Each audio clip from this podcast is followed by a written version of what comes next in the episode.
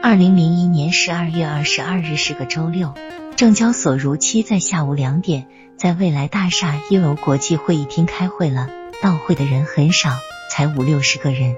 会上你们五位侃侃而谈，你们谈什么我也不关心了，我只关心想同老朋友你打个告别招呼。当我在台下闲坐的时候，突然发现了那个让我仅有的六千多元变成四百零二元的高手，我把他从会议厅叫出来。本来想骂他一顿消消心里的闷气，在我刚说几句后，没想到他实话实说的把他的一切告诉我。原来一九九六年他携五十万来到七市，后来在绿豆赔光了，又亲戚朋友借到一百多万，这些年也赔光了。这个当年在我们家乡城市小有名气的煤炭运销专业户，已成了到处躲避讨债的人。他在我身上挣的两千五百多元佣金。也剩下不到两千元了，还提出向我借点钱。这个人看来比我还惨呀。但是我发现这个高手很有志气，他表示一定要在这个市场坚持下去。他在那种情况下还幽默的说，要像文革中邓小平那样，在那里跌倒就要从那里爬进来。受他的感染，我把亏的只剩下的四百元给了他。也许这是我作为女人软心肠的吧。最后，我祝愿他零零二年由两千元变成两万、二十万的美好话语。离开了郑州，又回到了家乡城市。回到家乡以后，我不愿再涉及期货，可每天无所事事呀。这时候，别人给我介绍了男友，他竟然在证券营业部上班。每天收市后，我去股市找他玩。时间长了，他发觉我能用熟练的技术分析方法分析股票行情，就把我介绍认识他们经理。一来二去，证券部认识了不少人。二零零二年元月十八日，股市大跌。我在收市后看盘分析，认为股市大反弹马上就要出现。我把我的看法告诉了男友，没想到男友说四点钟的股评活动让我上去讲一下。几番推辞后，我上了讲台。几百个股民一看今天来了个小女孩，都很好奇。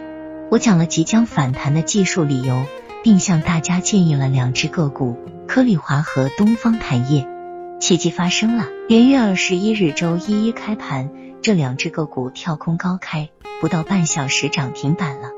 当天不少股民甚至大户在向证券营业部打听我的情况，这一下引起了营业部经理的重视。他找我谈话，有意我到他那里工作做咨询分析工作。我说再验证一下，如大盘元月底能突破一千四百五十，则证明我还行，我就来。如突不破，则说明我是瞎猫捉了个死老鼠撞上了。我不来，别贻害股民。他很欣赏我的敢于考验自己的信心，同意了我的想法。结果是元月三十一日，上证指数收在了一千四百九十一点。我准备过了春节去证券公司上班了。春节以后，我到证券部上班了，条件很好，单独一个办公室外有股民咨询接待室，老板台上配了三台电脑。经理说，一台专看股票，一台上网，一台用于答复股民查询个股使用，还配备了三部电话，一部内线，一部外线和一部热线。每月薪水一千五百元。我这下忘记了期货上的烦心事，全身心都投到证券上去了。这一两个月时间，上证指数反弹到了一千七百四十八点了。就这样在证券部干了，而且准备参加下半年证券分析师资格考试了。二零零二年五一节以后的一天，我接到一个电话，打电话人约我跟他谈，他说明他是大户，希望能够合作。我在当天收拾后与他见了面，原来还真是个上千万元的大户。他提出我脱离证券部，专门去给他代理交易，我可以提取盈利的百分之三十。我说考虑一下再答复他。五月十四日他又约我谈，我这次是动心了，准备答应他。没成想，这老东西还是个色鬼，露出了想入非非的意思，这马上引起了我的警惕。我找理由走了。到了五月十九日，他又找我，我把他堵在了咨询室门外。这时又有一个大户来找我，他是做建筑机械生意的。他提出他有几百万元资金，正委托他妹妹进行交易，主要是让我帮一下他妹妹，事后定重谢。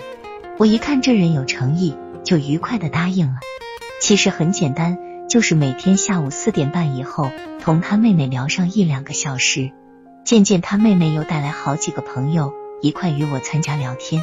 由于人多，增加到十多个人，加上每天都聊，我的男友又不高兴了。我男友说，干脆办成周二、四、六这三天的沙龙算了，每位参加者收二百元钱。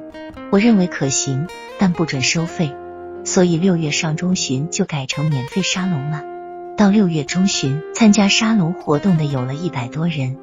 记得六月十九日吧，我在沙龙上分析说，股市从四月份调整已三个多月，从技术指标上看似有一波反弹，有可能呼之欲出。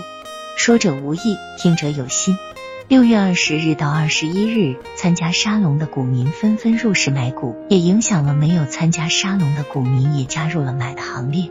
这一下我担心死了，自己一旦错了，营业部就又要大批股民被套了。谁知六月二十三日星期日，国务院公布完全停止在股市上实行国有股减持。六点二四行情爆发了。六月二十四日早上一开盘。上证指数跳高二百多点开盘，六百多种个股全部齐刷刷的直立在涨停板的位置上，竟然没有一只下跌的个股。全营业部股民一片欢呼，好多股民见面四惊不呼我霞妹了，而改称我为牛妹了。晚上营业部经理请我吃饭，饭桌上他当场奖励我一千元钱。回家路上，我男友提出扩大沙龙规模，我头脑发昏同意了，但没有注意男友的动机。原来他还在打扮沙龙收费的念头。